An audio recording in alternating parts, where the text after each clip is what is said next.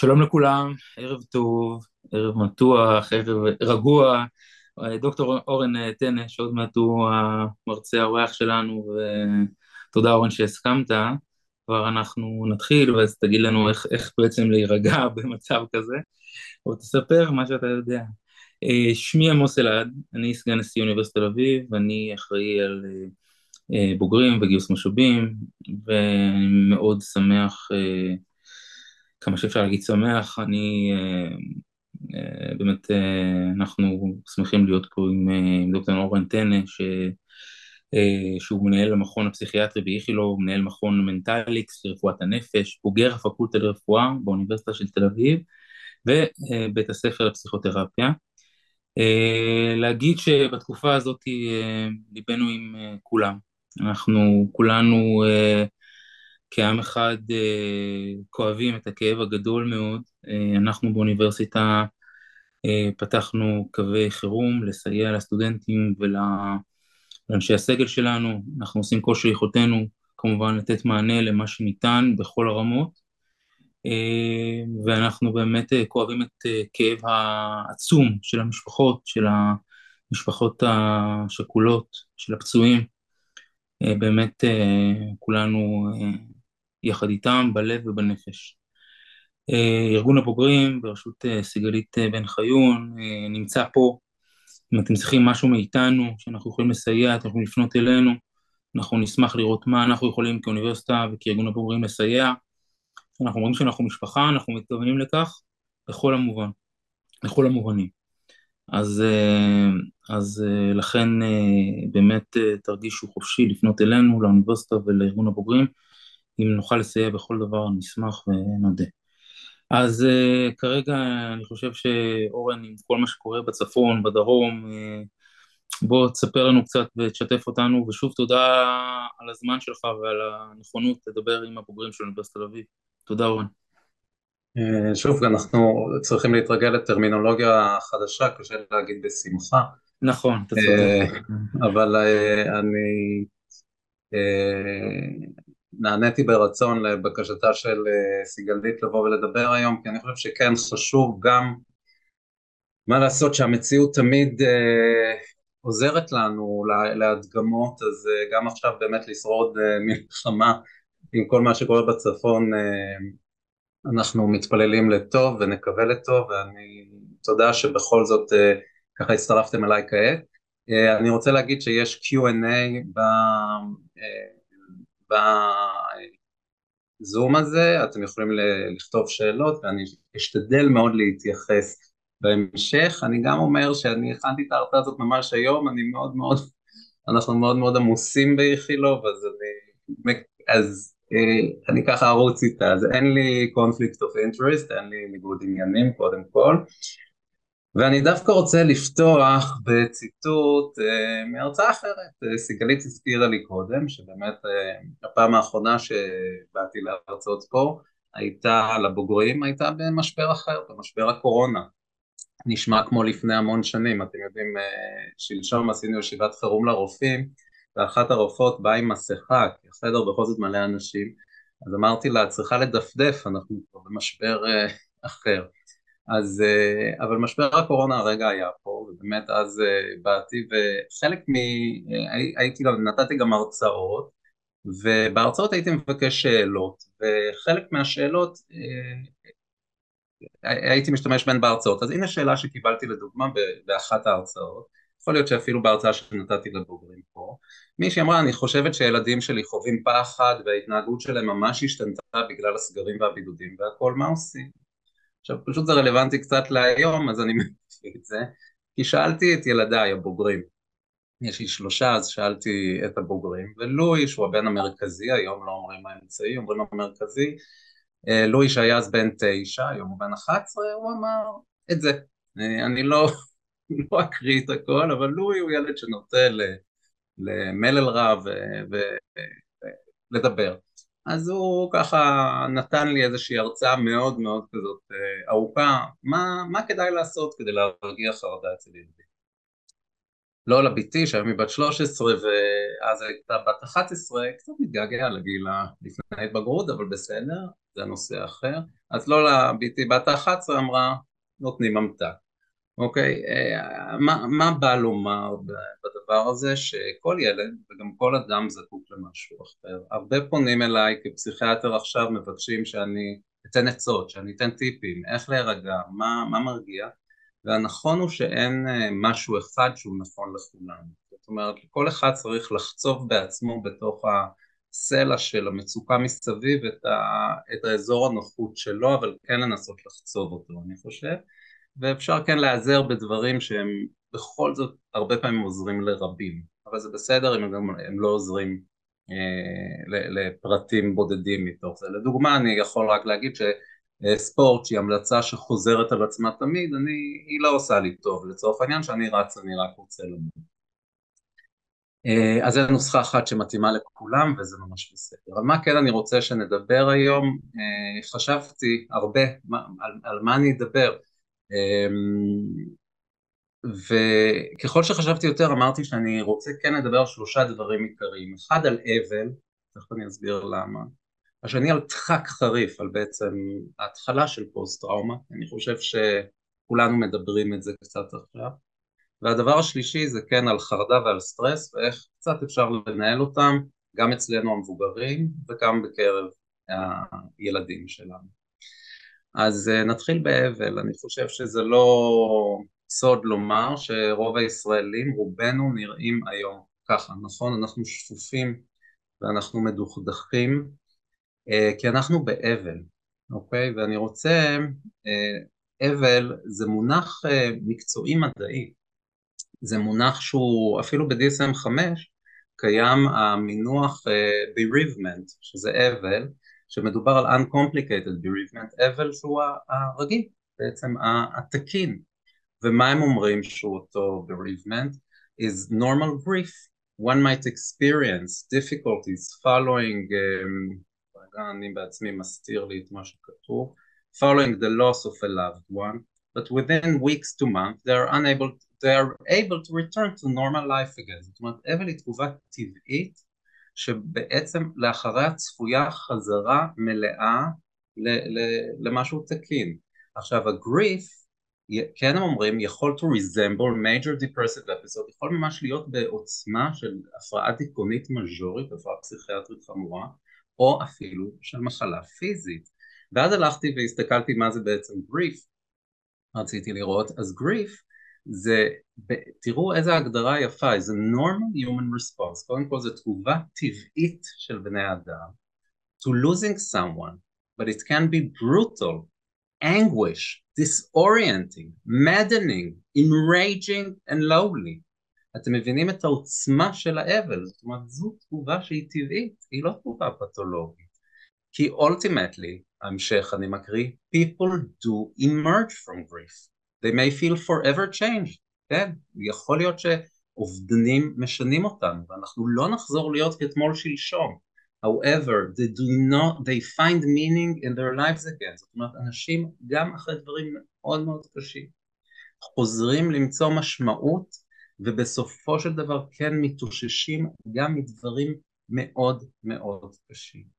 אז אני חושב שהתחושה העיקרית בעצם שיש לנו כרגע, התחושה העיקרית שחשוב לדבר עליה, היא שאנחנו באבל, לא בפוסט טראומה ולא בחרדה ולא בשום דבר, אנחנו קודם כל באבל עמוק מאוד, אבל על החיים הצעירים שעבדו, אבל על, ה, על העינויים שאחרים עובדים, אבל על הביטחון שלנו שהתרסק, אבל על, ה, על הלכידות שלנו שאיננה, אבל על המון דברים, החברה הישראלית מתאבלת והתהליך הזה חשוב נורא להבין, הוא תהליך שבבסיסו הוא תהליך תקין, ובסופו צפו, צפויה בעזרת הכוח של העם הזה, ובעזרת השם יש שיגידו, אבל צפויה החלמה של רבים מאיתנו בתוך האבל הזה.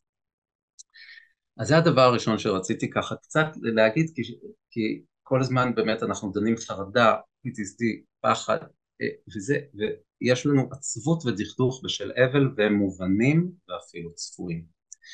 הדבר הנוסף שאני רוצה לדבר עליו אחרי האבל הוא על acute stress reaction. שימו לב, ההגדרה היא acute stress reaction, דחק חריף, ולמה אני מדגיש את השם באנגלית? כי המילה הבולטת היא reaction, המילה הבולטת איננה disorder, אנחנו לא, עדיין לא עברנו לדבר על פתולוגיה.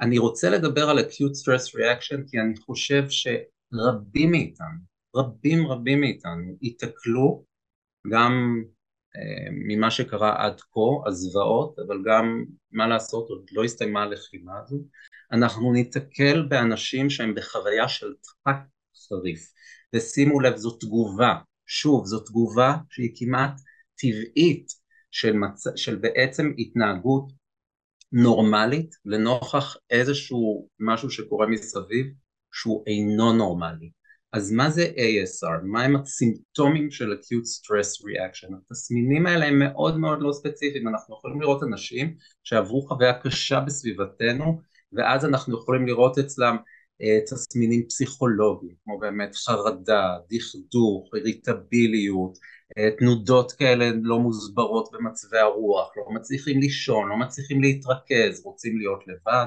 או לא מוכנים להיות לבד, אנחנו נראה אנשים שמתחילה להם איזושהי חזרתיות, חזרתיות של דברים טראומטיים שהם עברו, הם רואים את זה בצורת פלשבקים, הם, חול, הם חולמים את זה, הם מתארים את זה כחוויה שהיא אינטרוזיבית, שהיא חודרנית ולא נעימה עבורם, הם לא רוצים לחשוב את זה וזה קורה. אנחנו מתחילים לראות את אה, ניצניה של התנהגות נמנעת, שלא רוצים שום דבר שיגרום לנו להיזכר בטראומה האיומה. זה גם יכול, ברגע שנזכרים במשהו, אז מיד קורה, יש איזושהי תגובה מאוד מאוד עזה. אנחנו יכולים לראות פתאום התנהגות לא הגיונית ואגרסיבית, אבל לא רק זה, אנחנו גם יכולים לראות למעלה במסך, אוי רק שנייה, אני חייב לחבר את המחשב שלי בחשמל, סליחה. לא ראיתי שלא הייתי מחובר. אה, אז אנחנו למעלה, יכול להיות שזה מוסתר במסך שלכם, אבל יש מה שנקרא תסמינים דיסוציאטיביים, נאמנס, יש איזושהי, התסמינים הדיסוציאטיביים הם מין בעצם ניתוק של שלבי התודעה של האדם, הוא לא כל כך, זה משהו מאוד מאוד כזה, קצת uh, מעורפל, אבל האדם לא כל כך יודע איפה הוא נמצא, מי הוא, uh, הוא יכול להרגיש שהמציאות איננה מציאות, הוא יכול להרגיש שהזמן פתאום עובר בקצב אחר, זו חוויה מאוד ככה מוזרה ויכולה להיות מאוד מאוד נעימה, מדברים עם מישהו וקולטים שהוא לא איתנו, אוקיי? וכמובן יכולים להיות תסמינים פיזיים של חרדה, דפיקות לב, תחושת בחילה, כאבים בחזה, כאבי ראש, אנחנו רואים כבר הרבה מאוד, אה, הרבה מאוד מטופלים כאלה מגיעים אלינו. אז אה, כמה מילים באמת, שוב, אם ניתקל, אם תיפגשו, אם תראו אנשים כאלה במקלט או, או ליד הבית או, או בכל מקום, במלון של מפונים, מה צריך לעשות? לא הרבה. גם ב-ASR, גם ב-acute stress reaction, גם אנשים שעברו דברים מאוד מאוד קשים, המהלך הטבעי הוא מהלך של החלמה. זאת אומרת המהלך הטבעי הוא לא, היום אנשים באים והם מפחדים, הם ממש אומרים עכשיו אני אשתגע, אני, יהיה לי PTSD, אני הולך לפוסט טראומה כרונית, ולא, המהלך של רוב האנשים, לרוב האנשים, לרובנו יש רזיליאנס, יש איזשהו חוצן שהוא מאפשר בעצם להמשיך ולחיות ושוב, זה לא שלא, לא, לא, אין איזשהו משהו אולי שמשתנה, זה לא שאולי עכשיו משהו אחרת קצת, אבל עדיין החיים, רוב האנשים מחלימים מה-ASR הזה בלי לפתח הפרעה פוסט-טראומטית כרונית. אז מה כן אנחנו יכולים לעשות? בעיקר לעזור להם בתמיכה. פחות בתרופות, פחות לרוץ לקחת את הקלונקס, בטח פחות בסמים ואלכוהול, אנחנו לא רוצים דברים שממסכים אנשים שהם בתוך ממילא הערפול הזה שיכול להיות דיסוציאטיבי, וכמה שיותר דברים של קרקוע.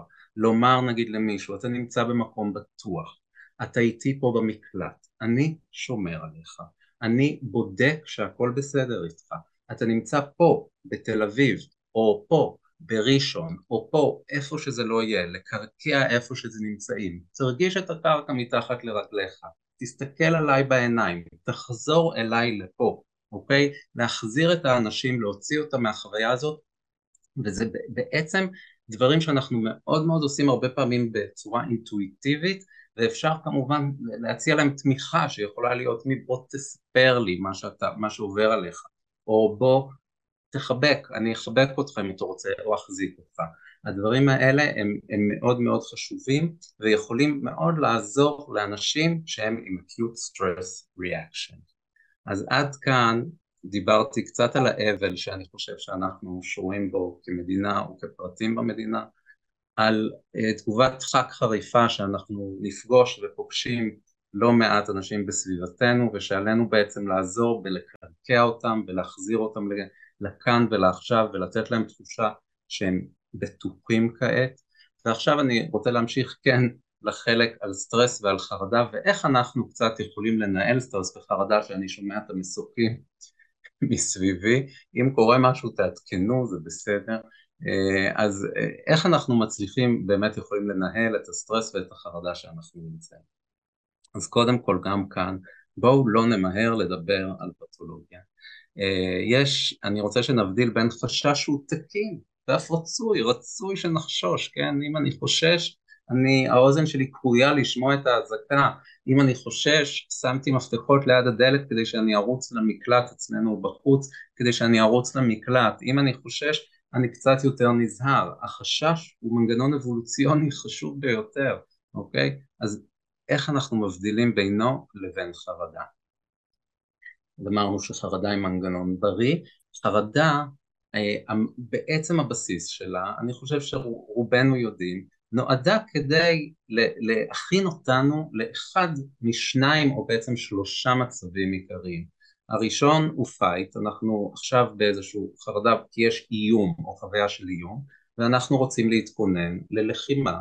השני הוא flight, אנחנו באותה מידה רוצים להתכונן למנוסה וגם הדבר השלישי זה freeze, לפעמים גם אנחנו ממש קופאים לנוכח, אה, לנוכח סכנה, כמו שעכבישים קופאים ועושים את עצמם מתים, זה לא דברים שהמצאנו כבני אדם, האורגניזם הוא מאוד מאוד ישן, השיטות בעצם של האורגניזם הן מאוד מאוד ותיקות, אלה ממש אינסטינקטים קמאיים.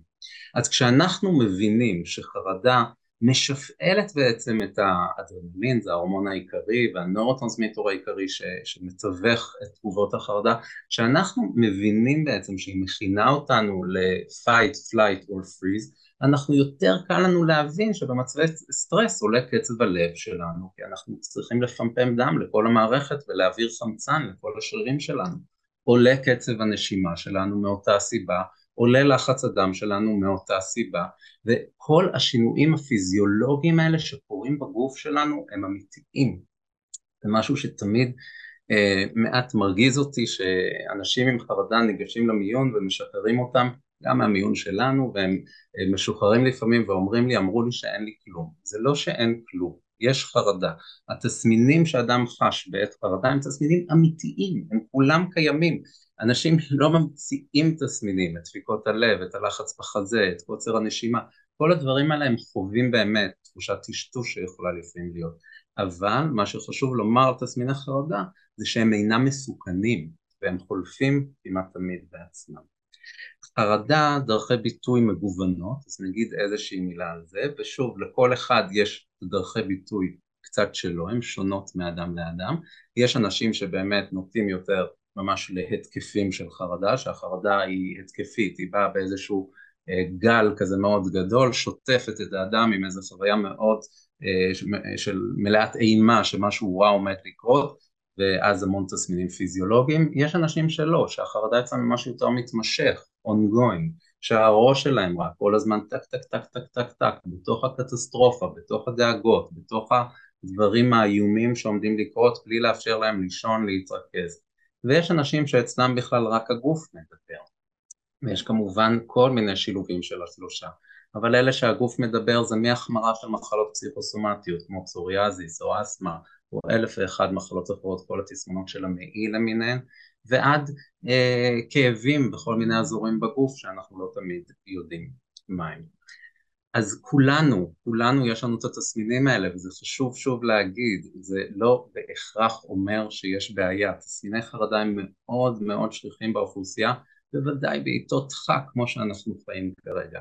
אז מתי אנחנו כן אומרים, רגע, עברנו את גבול החשש, עברנו את גבול הפחד ואנחנו דוהרים לאזורי החרדה שכבר כן מהווים איזושהי בעיה.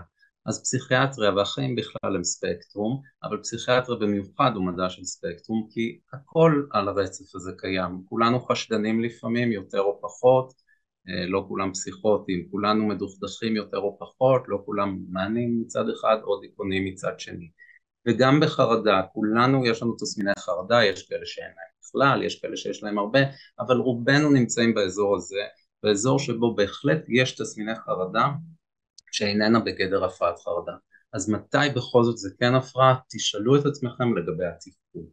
האם החרדה פוגעת בתפקוד שלכם? באורח שלדוגמה, לא מצליחים לצאת מהבית, לא מצליחים להתרכז ולעבוד, לא מצליחים, אה, אה, לא מצליחים אה, לישון בלילה, כן? כל הדברים האלה הם אינדיקציות שאולי החרדה היא, היא עברה לאיזשהו קוטב שהוא יותר מדי.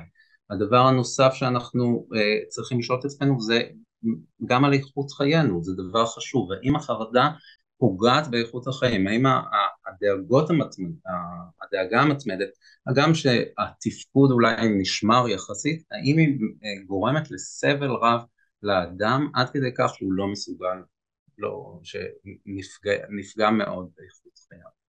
אז אמרנו קצת מהי חרדה והבדלנו קצת בין החרדה הטבעית והרצויה לבין החרדה שקצת גולשת לאזורים שפוגעים בתפקוד או באיכות החיים בצורה שהיא משמעותית, אז מה בכל זאת אנחנו יכולים לעשות?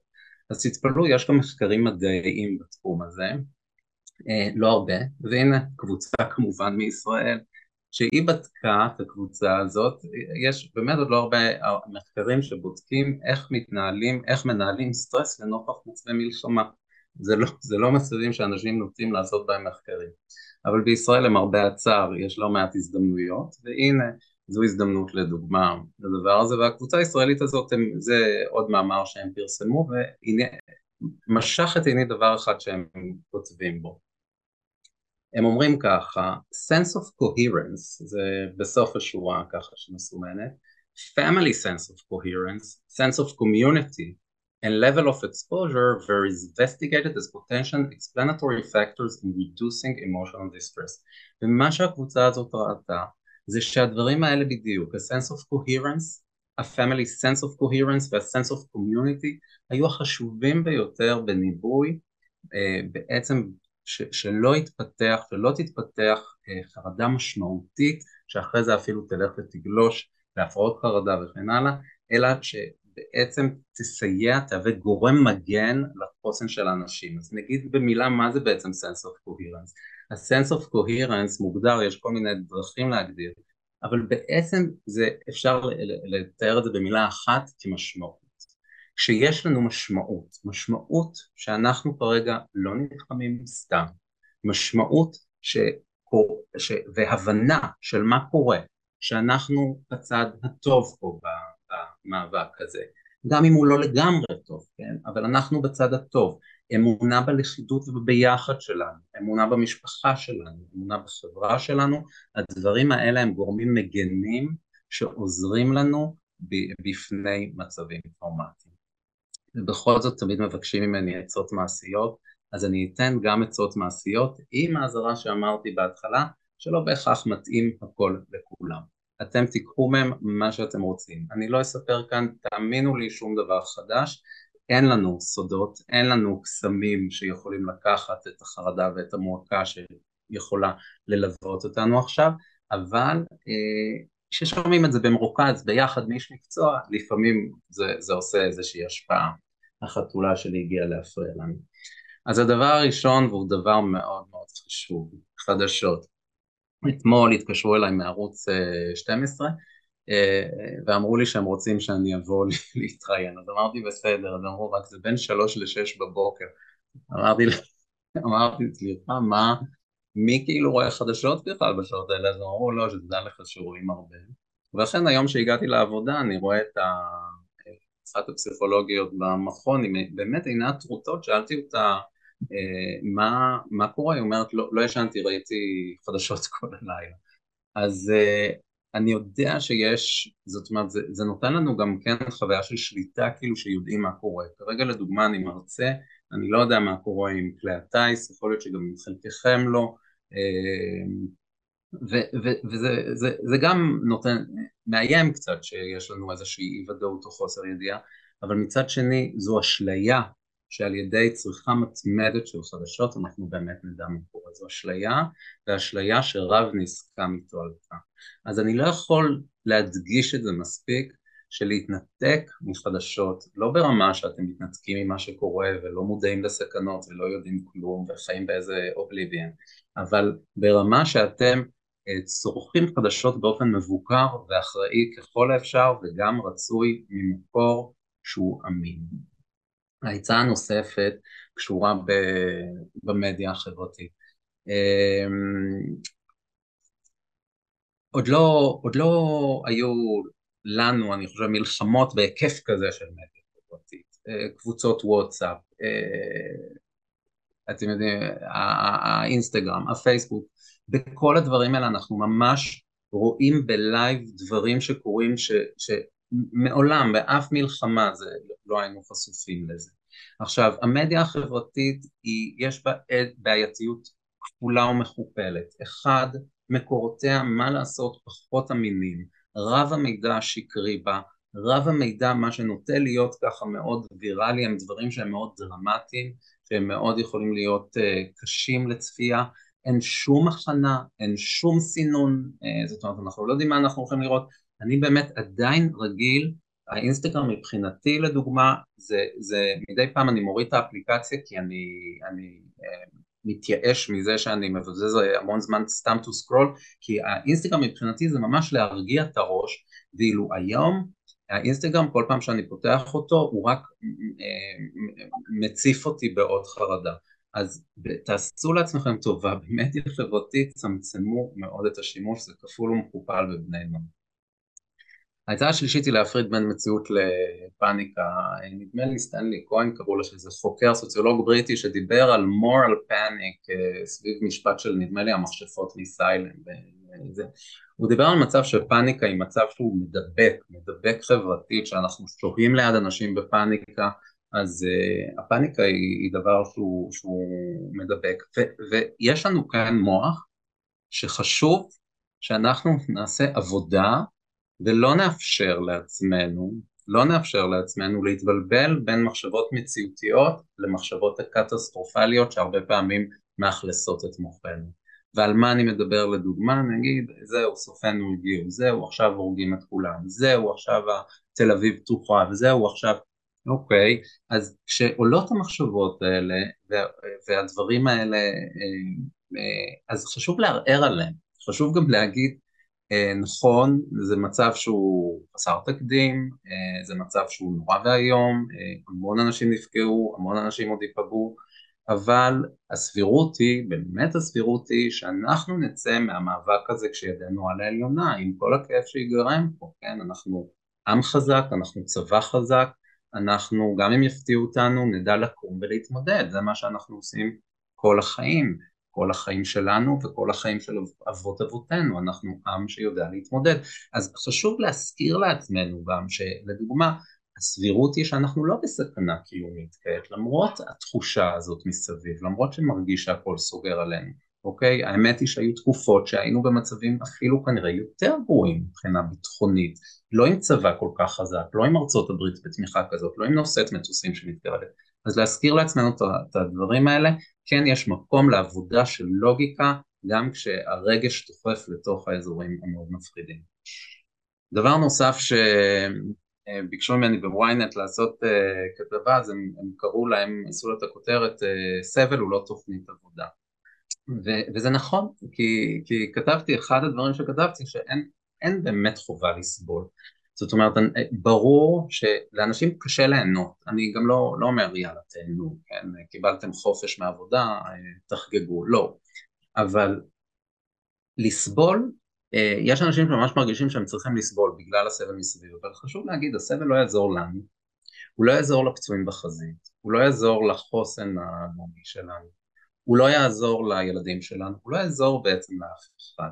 אז אם בכל זאת קיבלנו לימונים, כדאי לנסות, אם לא ממש לימונדה מתוקה, להפיק מהם אבל משהו שהוא יותר מזכיר לימונדה. זאת אומרת, יהיה זמן עם הילדים, נצלו אותו, נצלו את הזמן הזה, כמה, אין, אין המון הזדמנויות להיות עם הילדים, עזבו רגע את הטלפון בצד ותשחקו איתם באיזשהו משחק קופסה, תעשו איתם פאזל, תקראו, תקראו להם ספר, לא יודע, כל, תראו ביחד סרט, כל דבר ש, שעושה לכם טוב, זה בסדר לא לסבול גם בזמן הזה, וזה אפילו חשוב, זה בוודאי חשוב לילדים, הילדים שלנו ממש לא צריכים לסבול עכשיו.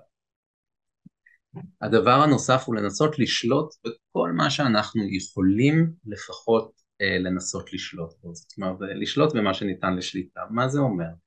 יש הרבה מאוד דברים בחיים שלנו שאנחנו עדיין שולטים בהם, כן? באיזה שעה נקום, באיזה שעה, אה, מה נעשה במשך היום, האם אם נסדר משהו, נחליט לסדר משהו, אם נחליט לעשות משהו, אגב זה גם קשור לעצה שאני לא חושב שרשמתי פה שמאוד מאוד כדאי להיות פעילים ו- ו- ולהסיח את הדעת ממה שקורה, גם לא עוזר שאנחנו חושבים על זה כל הזמן, אז נגיד הפעילות שלי היא באמת יותר בעבודה, אני מכין, אה, הקמנו מרפאה ל, ל, בחמישה ימים הקמנו מרפאת מומחים שנפתחת שבוע הבא לנפגעים, שמיועדת לנפגעי קו ראשון, לתמיכה נפשית לנפגעי קו ראשון, זה עבודה מטורפת שעושים דבר כזה בבית חולים, זה הכל צריך עם הרגולציה והבירוקרטיה, אז, אז, אז נגיד הייתי מאוד מאוד מושקע בדבר הזה באופן שמאוד מאוד גם עזר לי בהתמודדות, אז קחו לכם דברים פעילים שבהם אתם חשים שליטה ותממשו אותם, זה מאוד מאוד יכול לעזור, זה יכול להיות פרויקט בעבודה אבל זה גם יכול להיות איזשהו פרויקט בבית, הגיע הזמן לסדר ארון, להחליף מטבח, לא יודע, לתקן מטבח, כל מיני דברים שאפשר לעשות. זה לעשות תוך כדי שימור עוגנים. הבן אדם, המוח שלנו הוא טיפש, סליחה שאני מעליב פה, אבל גם הכללתי את עצמי בקבוצה, אבל במוח שלנו יש חלקים קמאיים, חלקים הם מאוד מאוד כאלה עתיקים אה, שלא התפתחו מלפני מאות אלפי שנים והם חלקים שאוהבים ודאות, סדר ומסגרת, אנחנו שואפים לזה, אוקיי? ואת החלקים האלה אפשר לעבוד עליהם מאוד בקלות. כשאנחנו מפסיקים לישון, כשאנחנו מפסיקים לאכול, כשאנחנו פתאום משנים לחלוטין את כל העוגנים שאפיינו אותנו, המוח שלנו מקבל את המסר שקורה איזשהו אסון בקנה מידה מאוד מאוד גדול וזה כמובן מיד מחמם ומלהיט את הפחד ואת החשש שלנו ואת כל מה שדיברנו עליו קודם. אז שימור העוגנים בצורה הפוכה הוא נותן למוחנו הטיפש, סליחה, את המסר שאנחנו בשליטה, שאנחנו ממשיכים להתעמל אם התעמלנו, לקום בשעה קבועה, לאכול ארוחות בצורה מסודרת, אם כך עשינו, כן, לשמור, לא, לא צריך לסגל עכשיו עוגנים חדשים, אבל חשוב לדבוק בעוגנים הישנים. אני לא, לא כל כך אוהב לתרגל, לא שיטות רלקסציה ולא מיינדפולנס, זה רק מעצבן אותי ושאני מנסים לעשות לי את כל הרלקסציות האלה, עולות לי המון מחשבות גסות לראש ואני רק רוצה לצעוק אותם בכל מיני פורומים. אז אה, אבל שוב, whatever works for you. אם אתם, אם אתם אה, נהנים ומצליחים להפיק משיטות של רלקסציה, יישמו אותם. מיינדפולנס, חשוב להגיד, זה היכולת אה, להוציא קצת את הקשב מתוכנו, בתוך מצבים של חרדה, הקשב שלנו נורא ממוקד בתוך הראש, בתוך הגוף, אז קצת להוציא אותו החוצה, לשים לב לדברים בסביבה, לשים לב לאור היום, לשים לב לשמש, לשים לב לשלושה דברים אדומים בחדר, לשמוע רעשים שאולי לא שמענו. להריח אולי ריח שלא הרחנו קודם, לאפיין אותו, להרגיש את, ה, את האוויר מסביבנו, זאת אומרת יש המון חשיבות במיינדפולנס בהוצאת הקשב החוצה, אבל זה לא סתם לשים קשב בסביבה, זה לנסות לשים kind attention, לשים קשב שהוא, שהוא, אה, שהוא לא, לא קשב מרושע, זאת אומרת המטרה שלנו בסוף במיינדפולנס היא בסופו של דבר לקום וכן להיות מסוגלים להגיד לעצמנו בוקר טוב ואני מקווה שיהיה יום טוב. אז אלה נסיבות קצת חריגות שקשה מאוד להגיד את הדברים האלה, אבל עדיין אנחנו עדיין יכולים להעריך יופיו של יום, עדיין יכולים להוציא את הקשב מתוך הראש שלנו ולרבים רבים זה עוזר. העצה הבאה היא אה, העצה הכי פשוטה להגיד ואולי הכי קשה לביצוע, נסו לשחרר. אה, אבל כשאני אומר נסו לשחרר, כשאנחנו חושבים על לשחרר, אנחנו משום מה תמיד חושבים על העבר, כן? אנחנו חושבים, אני צריך לשחרר את הטראומה שהייתה לי, אני צריך לשחרר את הילדות הקשה שלי, אני צריך לשחרר את כל מה ש... כן, לשחרר. אז אני אומר לא, לא לשחרר את העבר, בואו תנסו לשחרר את העתיד. זאת אומרת, אנחנו, אין מה לעשות, אנחנו לא יודעים מה יהיה. אנחנו רוצים, אנחנו אוהבים לתכנן, אנחנו רוצים לדעת, אבל אנחנו לא באמת יודעים מה יהיה, אנחנו לא יודעים אם התקרית עכשיו של המזל"טים תוביל לפריצת אה, חזית שנייה פעילה מול לבנון, אנחנו לא יודעים איך יסתיים המבצע בעזה, אנחנו לא יודעים הרבה דברים, זה בסדר שאנחנו לא יודעים, וצריך לשחרר את הרצון שלנו שלפעמים הוא מאוד מאוד עז לנסות לשלוט במה שהולך לקרות. בחלק האחרון של אה, דבריי, ואז יהיה מקום לשאלות, אני אקדיש קצת ל, לילדים, להורים לילדים, אה, אבל לא, לא, לא, לא נדבר יותר מדי, לא המון, כי מה שאני חושב נכון בדבר הזה הוא בעיקר לשמור על פרופורציות אל מול הילדים. הורה חרד זה ילד חרד, אז אחת המטרות שלנו בהקלת החרדה שלנו, אחת המשימות שלנו בהקלת החרדה שלנו, זה כדי שבאמת לא נעביר את החרדה הזו שהיא, כמו שאמרנו, חוויה שיכולה להיות מדבקת, אל הילדים שלנו. ובהקשר הזה חשוב לשמור על פרופורציות. אני יודע שרבים מאוד נמצאים באזורים שהם מאוד מסוכנים, אבל רבים אחרים, אולי הרוב, לא נמצאים באזורים של סכנה, בוא נגיד, אה, אה, סכנה קטסטרופלית, כן? ברור שכולנו בסכנה, ברור שזה, אבל צריך לשמור על הפרופורציות. עדיין אה, אני יותר חושש לצורך העניין מאופניים חשמליים שיפגעו חס וחלילה במי מילדיי ובי, אני מודה, אני רוכב על אופניים חשמליים, אז זה נראה לי דבר שהוא יותר מסוכן מהרבה מאוד דברים שכרגע קורים מסביבי. אז חשוב לשמור על פרופורציות גם אל מול הילדים. אבל חשוב גם לא להימנע משיח איתם. השיח צריך להיות כמובן מותאם לגיל, לא אותו דבר, לא דין בן ארבע כבת שבע עשרה, אבל חשוב כן לנסות לתפוס את הילדים ולנסות לדבר איתם, ואז כשאנחנו מנסים לדבר איתם, לנסות לשאול שאלות פתוחות, לא, לא לסגור, אבל אתה לא דואג, נכון? אבל אתה יודע שיהיה בסדר, נכון? אבל אתה, זה שאלה שאלות סגורות, אנחנו רוצים לשאול משהו יותר כמו, אז בואי ספרי לי, אני נגיד חוזר מהעבודה, אני משתדל לשאול שאלות פתוחות את הילדים, כמו, ספר לי איך עבר עליך היום, אז בוא תספר לי מה עשית, והייתה אזעקה, איך הרגשת? פחדת, ולאפשר לילדים, שוב, כל אחד בדרכו ולפי גילו ומידת הבנתו, לאפשר להם כן לאוורר את מה שהם מרגישים בלי ללחוץ. אגב, גם אני חייב להגיד משהו ששכחתי להגיד על הנושא השני שלנו, שהיה תגובת, אה, תגובת ח"כ חריפה, לא צריך ללחוץ על אנשים סתם לספר את מה שהם לא רוצים לספר. בעבר היינו מאוד, היינו חשבו שצריך לעודד אנשים לעשות מונח מקצועי שקוראים לו דבריפינג, כאילו לשפוך את הטראומה. היום אנחנו יודעים שזה עלול אפילו להזיק. האדם אם הוא רוצה לספר שיספר, אם הוא לא רוצה שלא יספר, ואותו דבר עם הילדים. אפשר לאפשר להם ואפשר גם לשתף אותם בחוויות שלכם, שוב בצורה מותאמת, אבל לא, לא להכריח אותם אה, לספר דברים. אה, אני לא מעודד אף אחד לשקר, פינוקיו פה, אבל אה, באמת אה, בלי הומור, העיקרון החשוב הוא לומר, אני נשבע לומר את האמת, אבל לא בהכרח את כל האמת, בסדר? אנחנו לא חייבים מול הילדים להגיד להם את כל האמת, זאת אומרת אפשר בהחלט, לא חייבים להגיד משהו כמו כן, אני אחוז אימה שעוד שנייה חצי תל אביב תחרב מטילים שיבואו מלבנון ולא יהיה לנו לא חשמל ולא מים אז אני רץ לקנות מים, לא, אפשר בהחלט לתווך את, את אותה אמירה בדרך אחרת ולא לשקר, כי כשאתם אומרים לילדים לא אני לא עצבני או לא אני לא מודע, אז הם יודעים שאנחנו משקרים וזה פחות טוב, אבל לומר להם כן, לדוגמה, נכון, אני מודאגת, אבל אני יודעת שהמשבר הזה ייגמר בסוף ושנעבור אותו ביחד כמשפחה. זו אמירה שגם יש בה אמת, אני מודאגת, אבל גם יש פה מסר חיובי ומעצים בסופו, שמאפשר לילד להתחבר אה, יותר אלינו. דבר נוסף, הילדים מסתכלים עלינו וזה זמן של שבירת מסגרת בעיקר כי אין מוסדות חינוך.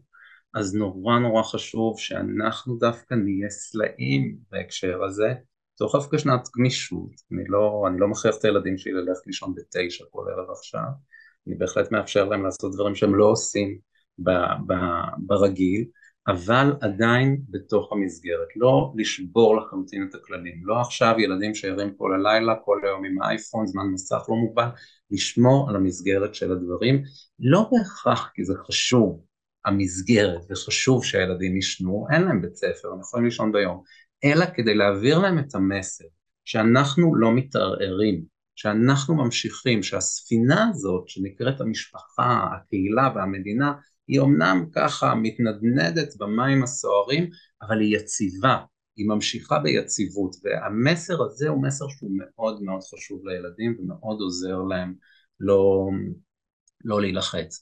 ספציפית גם אפשר מאוד להיעזר בילדים, לתת להם אוטונומיה ותחושת מסוגלות. נגיד להגיד לאחות הגדולה או לאח הגדול, אתה אחראי לדאוג שאחיך הקטן לשעשע אותו במקלט, אתה יודע שהוא קצת לחוץ, אתה אחראי אה, לדאוג ש, שאנחנו, אה, שיהיה לנו בקבוק מים, אתה אחראי לדאוג, זאת אומרת לתת להם ממש משימות, שוב, מותאמות, שיכולות מאוד לעזור לאנשים, לילדים לחוש תחושת שליטה.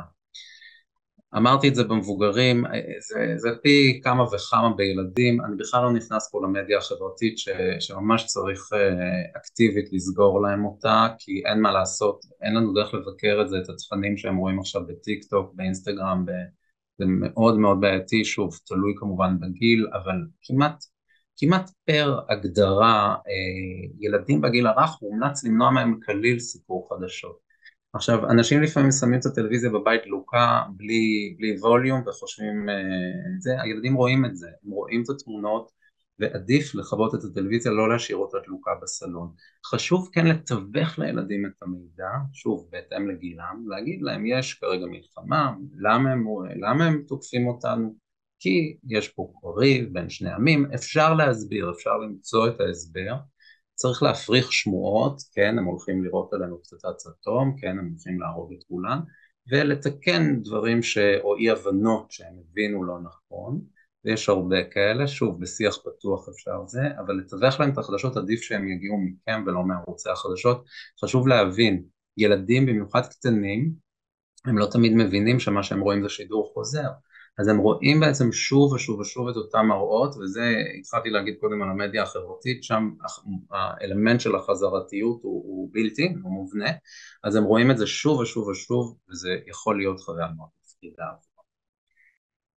Uh, בסיום אני אומר שאני מקווה uh, ומתפלל שאנחנו נעבור את הדבר הזה ונצא ממנו מחוזקים אנחנו צריכים לשמור על אופטימיות, אנחנו באמת עם שהוא למוד סבל, למוד משברים, אני תמיד מספר שכשהייתי ילד הלכתי, אה, אה, גרתי כמה שנים בארצות הברית ושם למדתי את ההיסטוריה האמריקאית, איך פה ניצחנו, איך שם ניצחנו, איך כזה, ואז באתי לישראל ולמדתי את ההיסטוריה שלנו, פרעות האלה, פרעות האלה, ושואה.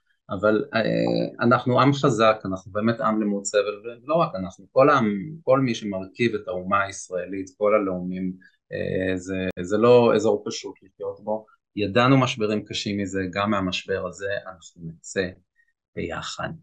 אני אפסיק לשתף את המסך ואבדוק אם יש שאלות. stop אה, share. אני מודה לכם שנשארתם איתי.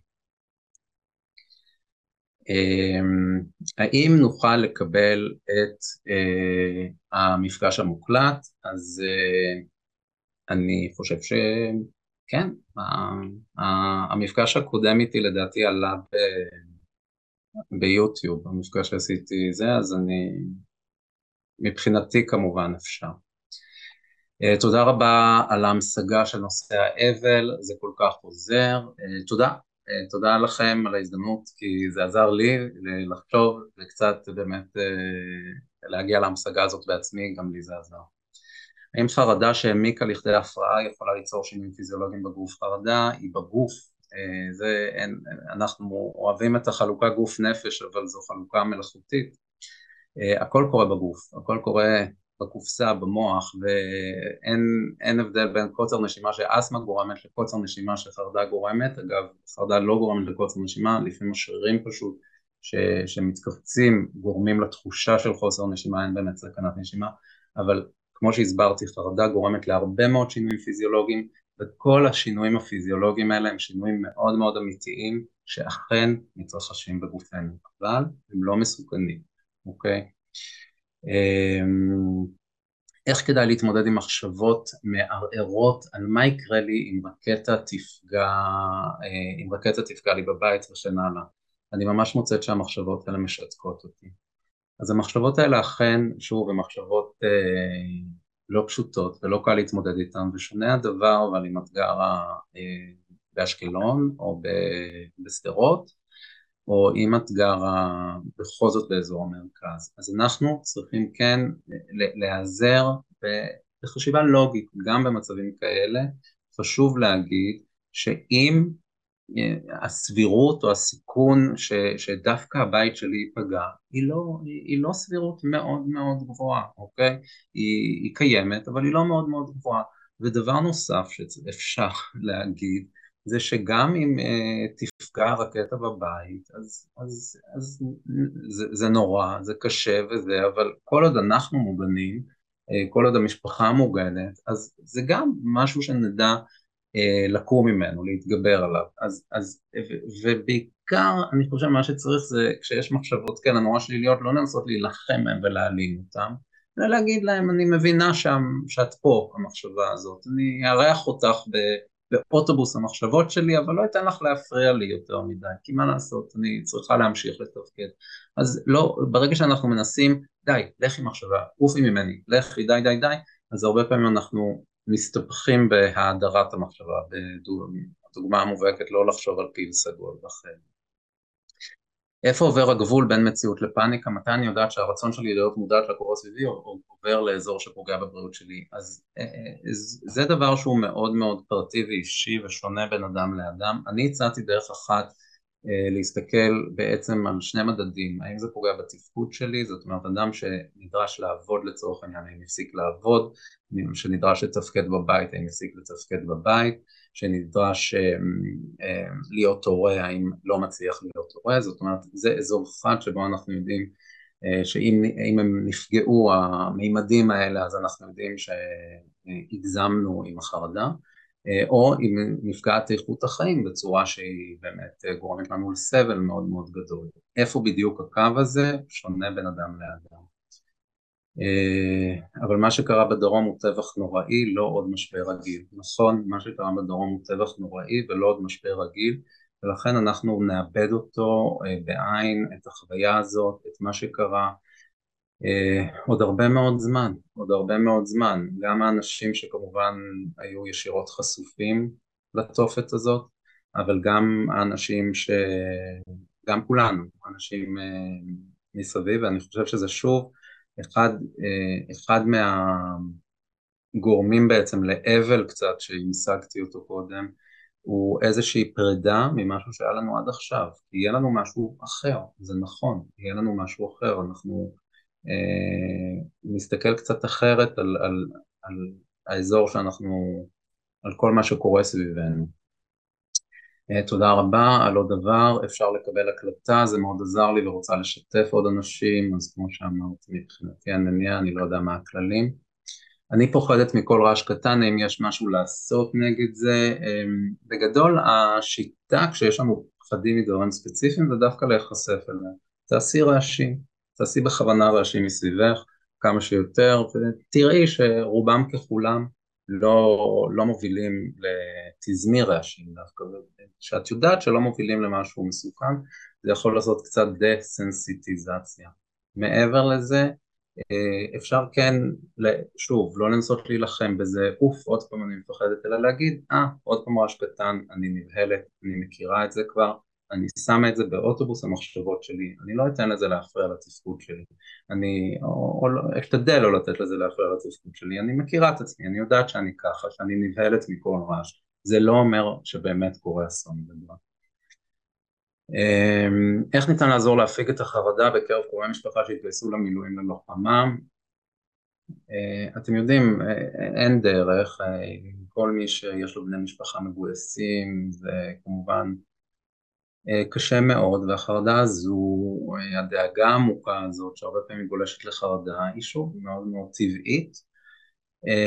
כשמכלול אולי הדברים שאמרתי יכול לעזור גם לאנשים האלה, זאת אומרת אימא שבנה במילואים זה לא עוזר אם היא תשב כל היום על הספה מול הטלוויזיה ותראה חדשות וכן יעזור אם היא תשמור על עוגנים, תהיה פעילה, תסיח את דעתה ותשתדל להעסיק את עצמה.